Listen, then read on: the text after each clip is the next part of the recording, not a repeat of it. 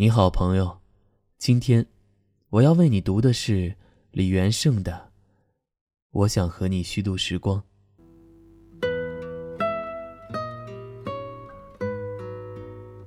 我想和你虚度时光，比如低头看鱼，比如把茶杯留在桌子上离开，浪费他们好看的阴影。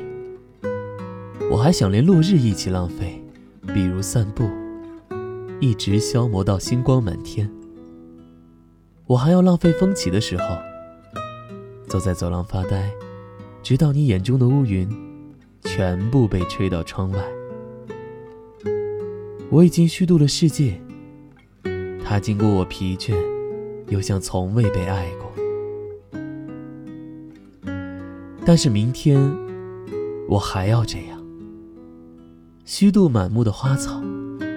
生活应该像他们一样美好，一样无意义，像被虚度的电影。那些绝望的爱和赴死，为我们带来短暂的沉默。